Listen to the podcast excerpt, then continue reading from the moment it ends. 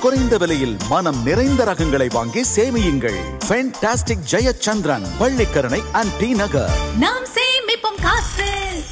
Bigg Boss season five day twenty சிக்ஸ்க்கான highlights தான் இப்போ நம்ம பார்க்க போகிறோம் ஸோ பத்தி கிச்சு பத்தி கிச்சுடான்னு சொல்லிட்டு ஒரு பயங்கரமான பாட்டோட இன்னைக்கு நிகழ்ச்சி ஆரம்பிச்சது. அதுக்கேற்ற மாதிரி நிறைய விஷயங்கள் பத்தி கிச்சு உள்ள அப்படின்னே சொல்லலாம்.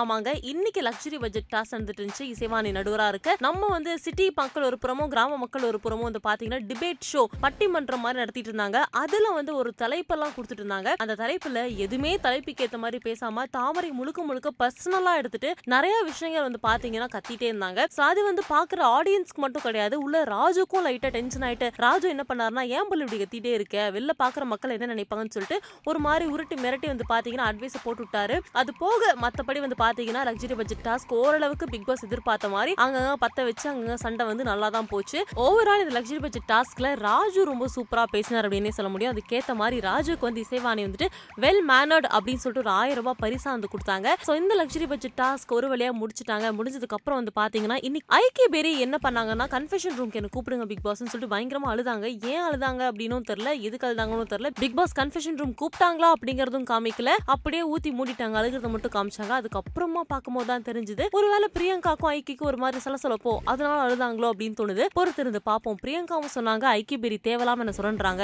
அவங்க அந்த கட்டி பிடிக்கிற விஷயத்தை பத்தி பேசுனது எப்பவுமே நான் மறக்கவே மாட்டேன் அப்படிங்கிற மாதிரி பிரியங்கா சொன்னாங்க. இப்போ அபிஷேக் வெளில போனதுக்கு அப்புறமா பிரியங்கா ரொம்ப சைலண்ட் ஆயிட்டாங்க அப்படிங்கிற மாதிரி தோணுது. ஆனா பிரியங்கா ராஜு காம்பினேஷன் பார்க்க கொஞ்சம் நல்லா இருக்கு. ரெண்டு பேர் உட்காந்து பேசினாங்கன்னா பார்க்க கேட்க நல்லா இருக்கு அப்படின்னே சொல்லலாம். அப்புறமா வந்து பாத்தீங்கன்னா ஐக்கிய பெரிய ஒரு விஷயம் வந்து சொன்னாங்க. அக்ஷரா கூட பேசும்போது நான் எப்பவுமே சண்டை போட்டு கத்திலாம் பேச மாட்டேன். டாஸ்க்னு வந்த டாஸ்க்ல நான் யாருங்கிறது காமிப்பேன்னு சொல்லி வாயை மூடல. அதுக்குள்ள ஒரு டாஸ்க் வந்து கொடுத்தாங்க. அந்த டாஸ்க்ல இந்த பிளாங்க் இந்த எக்ஸசைஸ் எல்லாம் பண்ணுவாங்கல்ல அந்த பொசிஷன்ல யார் ஹையஸ்டா நிக்கிறாங்க அப்படிங்கிற மாதிரி இருந்துச்சு. அதுல வந்து அக்ஷராலாம் பயங்கரமா பண்ணுவாங்கன்னு சொல்லி ரொம்ப எதிர்பார்த்தேன். ஏன்னா வந்து அவங்க ஃபிட்னஸ் ஃப்ரீக் இல்லைங்களா? எதிர்பார்த்த மாதிரி அக்ஷரா வந்து பயங்கரமா சூப்பரா வந்து பண்ணியிருந்தாங்க. அதே மாதிரி பவானி சிபி எல்லாரும் அவங்க பெஸ்ட் வந்து கொடுத்திருந்தாங்க. அந்த டாஸ்க் முடிஞ்சிருச்சு. அந்த டாஸ்க் முடிவில் வந்து பார்த்தீங்கன்னா கடைசியில் ஒரு குட்டி சலசலப்பு சண்டைகள் ஏதாச்சும் வருமா அப்படின்னு எக்ஸ்பெக்ட் பண்ணால் ஒன்றும் வரல.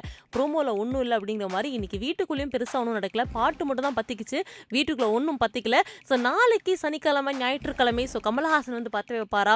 பத்த வச்சது அணைப்பாரா அப்படிங்கிறத பொறுத்து வந்து பார்க்கலாம் உங்க கருத்துக்களை மறக்காம கமெண்ட்ல பதிவு பண்ணுங்க. மறக்காம சேவரத்துக்கு லைக் பண்ணுங்க ஷேர் பண்ணுங்க சப்ஸ்கிரைப் பண்ணுங்க. இவ்வளவு சின்ன வயசுல இவ்வளவு சீக்கிரம் நீங்க கல்யாணம் பண்ணிப்பீங்க அப்படின்னு சொல்லிட்டு நாங்க எதிர்பார்க்கல. கல்யாணத்துக்கு வயது பெருசு இல்லை மனசு தானே பெருசு. இன்னைக்கு எங்களுக்கு கனவாக தான் இருக்கு. ஏன்னா நாங்கள் ஒரு எட்டு வருஷம் ஜே- சேர்ந்து கைகோர்த்து ஜேர்னி பண்ணாலும் இன்னைக்கு கணவன் மனைவியா